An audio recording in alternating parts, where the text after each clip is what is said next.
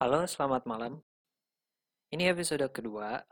Sebelumnya gue minta maaf ya kalau cara ngomong gue agak kaku atau agak aneh gimana gitu. Soalnya gue emang masih belum terbiasa dengan kayak gini.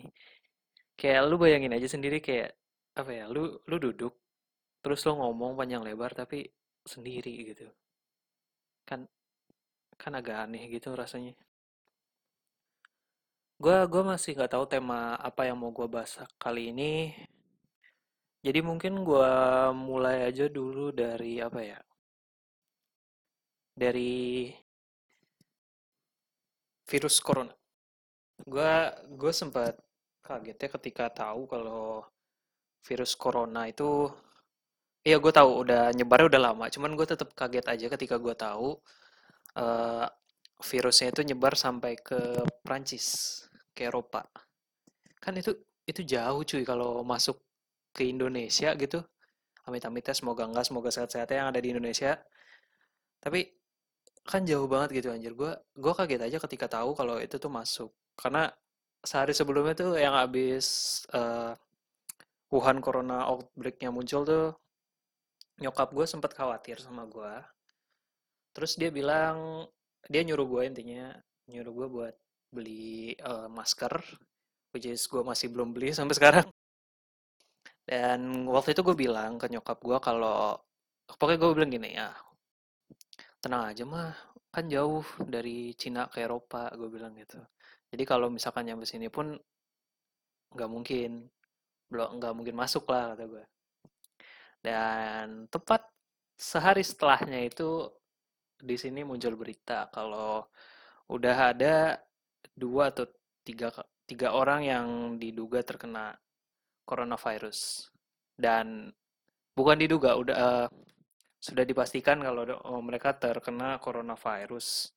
Kalau nggak salah sih emang orang dari China-nya sana ya seingat gue gue juga rada lupa. Dan seketika gue kaget dong anjir. Jadi ya itulah yang terjadi ya kalau kalau kita nggak ngedengerin omongan orang tua gitu dulu gue juga pernah tuh apa ya kalau nggak salah gue ada urusan ke sekolah waktu SMA tuh. Terus waktu itu gue gue tuh mager banget gue tuh paling mager yang namanya nyetir mobil. Karena gue males kena macet gue males males aja gitu.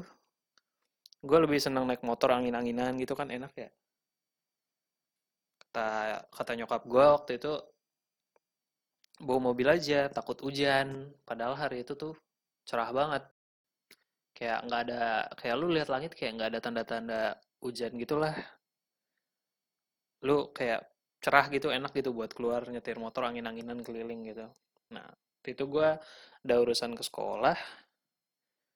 Karena mikirnya cuman bentar gue cuman ngambil sesuatu doang gue ke sekolah uh, naik motor by the way motor gue itu waktu itu uh, gue pakai KLX jadi kayak motor trail gitu dan itu nggak ada apa sih bagasinya gitu nggak ada tempat buat naro jas hujan atau barang bawaannya gitulah. Ya uh, dan waktu itu gue cuman pakai sepatu celana panjang kemeja sama pakai sweater gitulah atau jaket. Sama pakai tas kecil gitu kayak apa ya tas pokoknya tas kecil gitulah lu lu tau lah pasti gue cuman bawa dompet gue HP earphone sama waktu itu gue bawa power bank. Isinya itu doang tuh. Nggak nggak ada apa-apa lagi. Bener aja gue baru jalan kayak lumayan jauh itu sekolah gue sama rumah itu jaraknya sekitar 45 menit lah naik motor gue jalan udah setengah jalan bisa dibilang tiba-tiba mendung. Belum juga gue nyampe sekolah uh, itu di Bogor ya dan di Bogor tuh cuacanya tuh emang suka kayak gitu sih. Kayak lu lu lihat cerah setengah jam kemudian tiba-tiba hujannya tuh deras kayak langsung biur gitu. Nggak ada peringatan dulu kalau biasanya hujan kan ada gerimis dulu mendung dulu pelan-pelan gitu. Kalau kalau ini enggak cuy. Lu lu lagi jalan tiba-tiba disiram aja gitu sama sama sama langit gitu kan. Disiram air banyak langsung kenceng gitu. Seketika itu juga gue memutuskan untuk langsung putar balik. Gue putar balik gue balik lagi ke rumah. Basah hujan-hujanan gitu. Pas nyampe rumah gue langsung cuci muka pakai air hangat sama mandi bentar mandi cepet gitu lah terus gue keluar lagi naik mobil. Dan nyokap gue ada bilang tuh kan mami bilang juga apa? Emang ya kalau kalau orang tua udah ngomong tuh harusnya emang baiknya didengarkan. Karena bisa jadi ada hal-hal yang tidak diinginkan terjadi gitu. Aduh itu itu berlaku juga sebenarnya buat nyokap gue sendiri. Kayak yang kadang eh sering disaranin sama nenek gue which is itu nyokapnya dia. Tapi kadang dia juga agak sedikit keras kepala. Dan bener aja hal buruk juga intinya kalau kita suka nggak ngedengerin apa yang dikatakan oleh orang tua kita bis, eh, suka ada aja kejadian yang terjadi gitu tante gue juga dulu tuh waktu kecil disuruh pulang langsung dari sekolah. Ini tante gue ya bukan gue dia disuruh pokoknya eh, masih bocah sih anjir. Eh, pulang sekolah disuruh langsung pulang jangan main dulu. Tante gue bal pas balik dia mampir dulu sebentar ke rumah temennya. Pas balik dia nyasar anjir bisa nyasar jarak nyasar sampai baliknya sampai maghrib. Dimarahin lah abis-abisan. Kayak anjir kocak sih.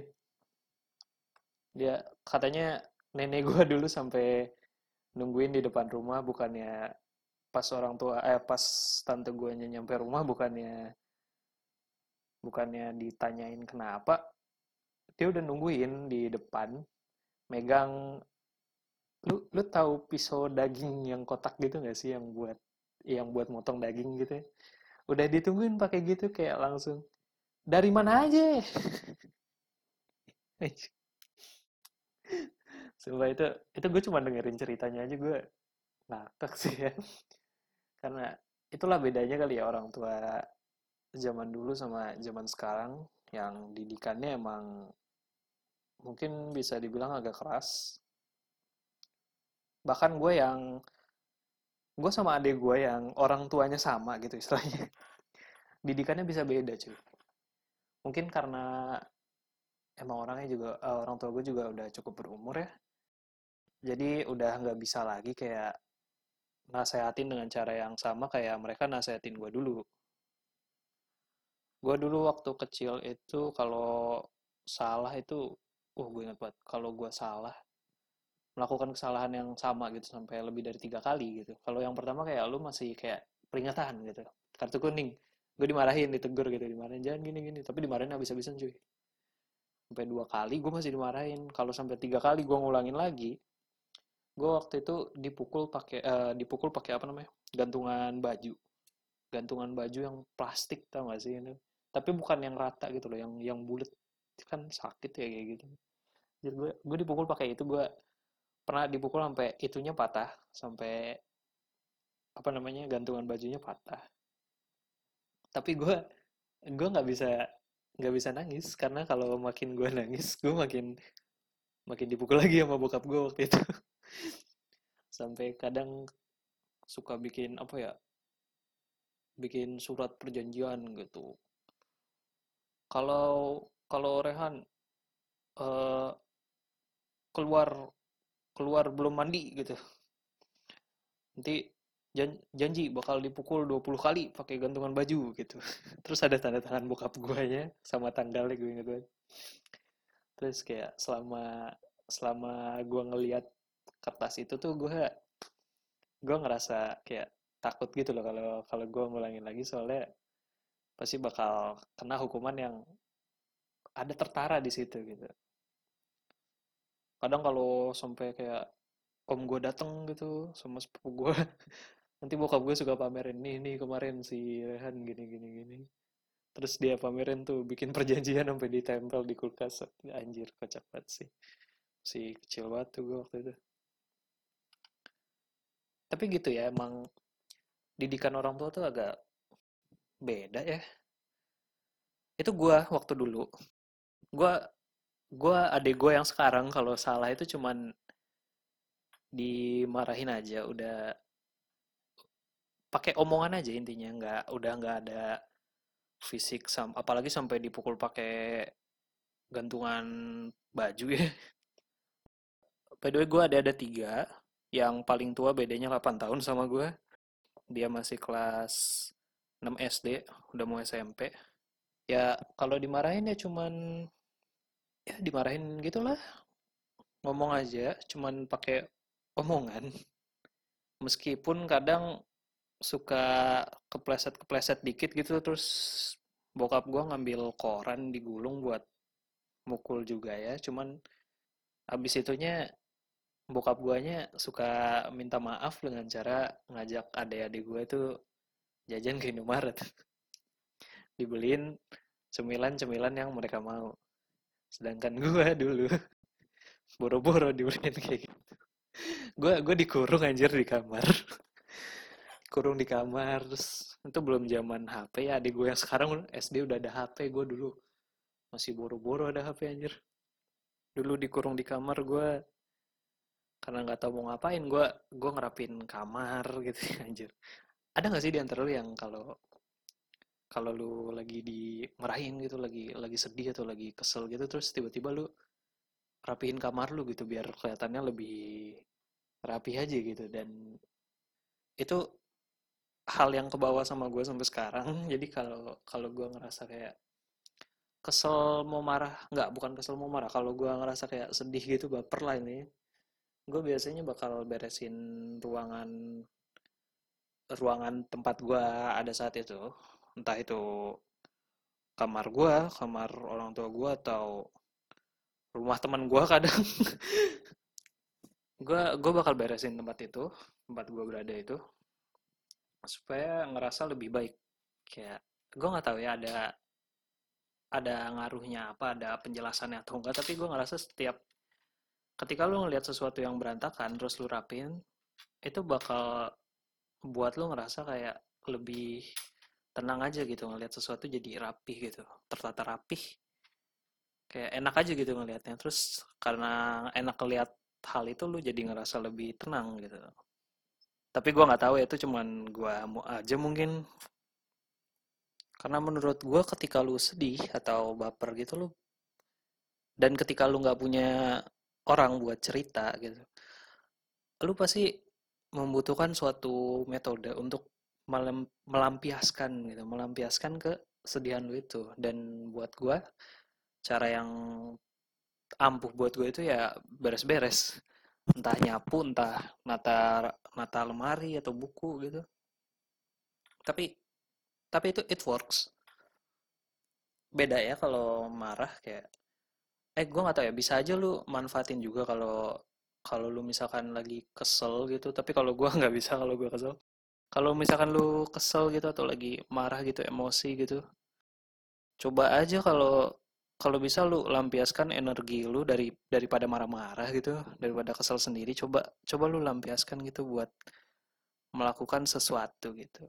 Kalau menurut gue diam dan coba tenang gitu susah ya karena gimana sih lu lu lagi emosi gitu meluap meluap gitu kan biasanya energinya. Dan kalau nggak dikeluarkan dipendem doang menurut gue menurut gue itu malah nggak sehat. Karena bisa jadi itu satu saat akan meledak gitu. Karena itu kan men, ditimbun ya istilahnya. Lu menimbun emosi lu yang ingin meluap-luap tapi lu tahan gitu. Dan daripada kayak gitu daripada lu diem menurut gua mendingan lu coba alihin energi itu buat ngelakuin sesuatu yang yang lain gitu. Entah entah lu lu lagi kesel terus lu ngejim gitu misalkan. Itu itu kan jadi lebih bermanfaat gitu. Jadi lu mengubah energi negatif lu menjadi energi positif. Itu baik loh daripada hanya menimbun energi negatif lo dan setelah itu pastinya suasana hati lo bakal lebih baik. Menimbun perasaan itu bukan hal yang baik. Tapi balik lagi ke nyokap gue nyokap gue nyokap gue itu uh, orang yang kalau lagi sedih atau lagi marah itu dia dia lebih memilih untuk diam. Yang kalau dipikir ya sebenarnya emang baik sih kalau supaya kesannya tidak menyakiti orang lain gitu. Tapi kalau menurut gue itu nggak sehat buat diri sendiri. Lebih baik diubah jadi sesuatu yang positif. Perasaan tadi gue ngomongin coronavirus deh. Asia Tenggara tuh udah banyak yang kena ya termasuk Singapura, Malaysia dan untung aja Indonesia masih belum belum terinfeksi lah bisa dibilang. Tapi gue gua nggak tahu juga sih kalau kondisi aslinya gimana. Karena gue sama sekali nggak begitu uh, gue bu bukan sama sekali nggak tahu gue kurang tahu tentang kondisi di Indonesia. Karena ya gue emang nggak di Indonesia jadi agak susah mencari berita. Tapi gue uh, gue lihat-lihat snapgram atau instastory temen gue yang kebetulan adalah ada di Malaysia dan ada di Singapura. Kayak kayak mereka harus lebih prepare gitu dengan outbreak ini.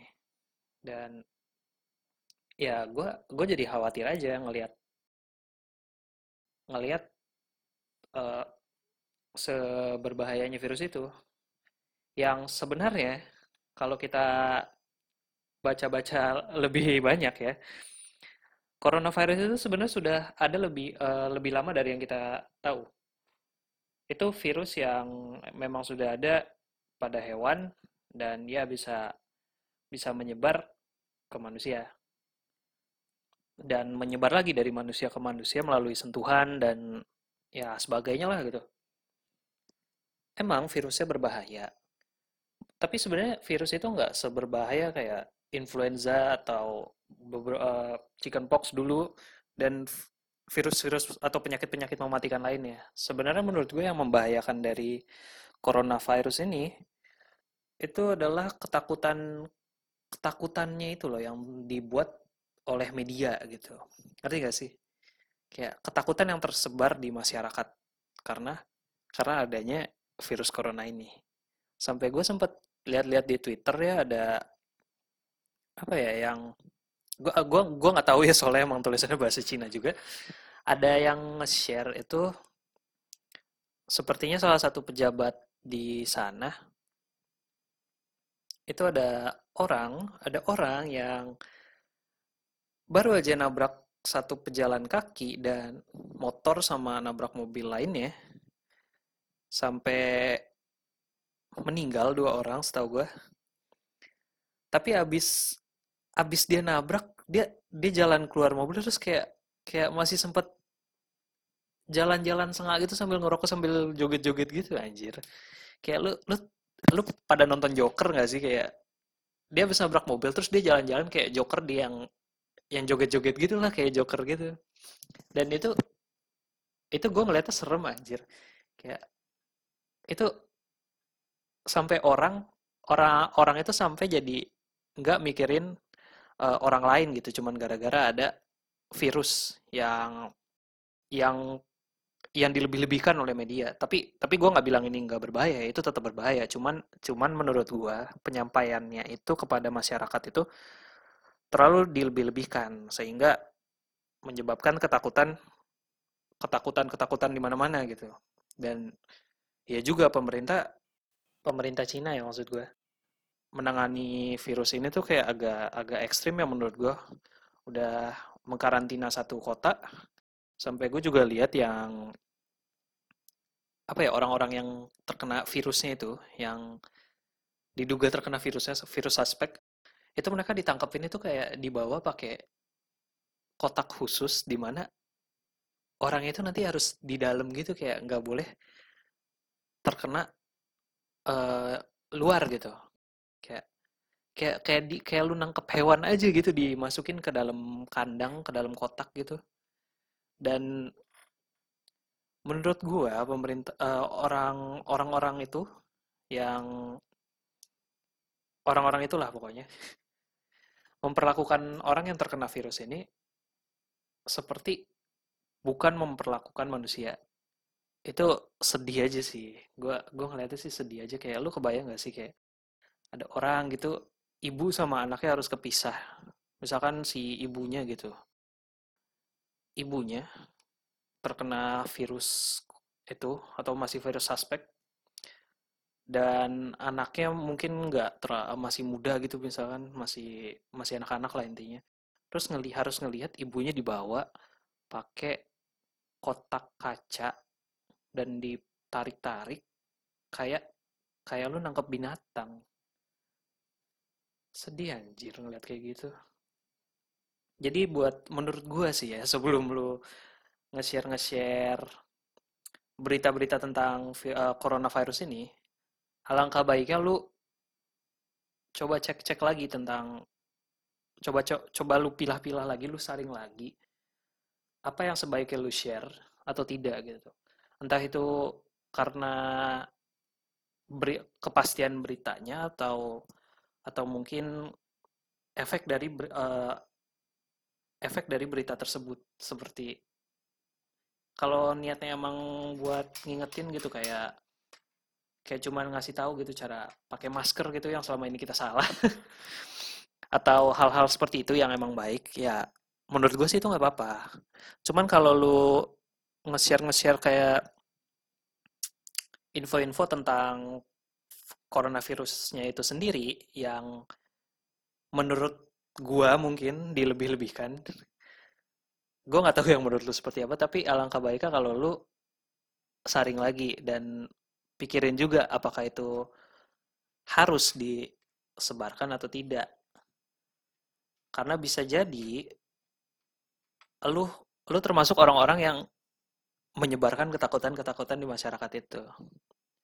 Nanti nanti bisa eh, bisa aja lu malah jadi gue nggak tahu ya kalau di Indonesia gimana tapi kalau misalkan di sini lu kalau kalau jalan ngelihat orang Cina dan kayak cuman lu ngelihat aja nih orang Cina nih gitu dan lu berusaha untuk ngejauh atau tiba-tiba langsung pakai masker itu itu lu bukan bukan menjaga bukan berusaha menjaga kesehatan atau melindungi diri lu tapi itu udah rasis hitungannya dan ya semoga lu yang denger juga yang dengar kalian yang dengar podcast ini juga tahulah mana yang baik dilakukan atau tidak gitu. Mungkin itu aja kali ya gue gue mungkin mau ngebahas itu aja deh cuman ya gitulah. Jadi intinya dengerin apa yang dikasih tahu sama orang tua lu. Karena biasanya mereka lebih tahu dan lebih tahu apa yang lebih baik lah intinya. Meskipun kadang kita juga harus mikir apa yang apa yang dikatakan orang tua kita itu bener atau enggak sih? Jangan jangan bilang kayak jangan sampai nanti orang tua lu nyuruh pakai nih pakai ini aja narkoba gitu. Nyuruh nyolong aja gitu. Terus lu turutin juga ya jangan juga. Dan ya jaga kesehatan lu hati-hati dengan oh ya itu kan virusnya bisa jadi parah ya penyakit bisa jadi mematikan ketika kondisi tubuh lu itu yang tidak sehat. Jadi bukan tidak sehat eh, ya kondisi tubuh lu yang tidak fit. Jadi itu bisa lebih mematikan di saat saat seperti itu. Jadi saran gue sih jaga kesehatan jaga jaga kondisi tubuh kalian makan yang baik-baik aja makanannya. Sama ya kalau lu nge-share sesuatu gitu dipikir-pikir dulu aja lah. Jangan sampai kemakan hoax atau malah menyebabkan sesuatu yang merugikan banyak orang atau merugikan diri lu sendiri. Nama gue Rehan dan habis ini langsung tidur aja cuy kalau udah pagi jangan jangan ngalong mulu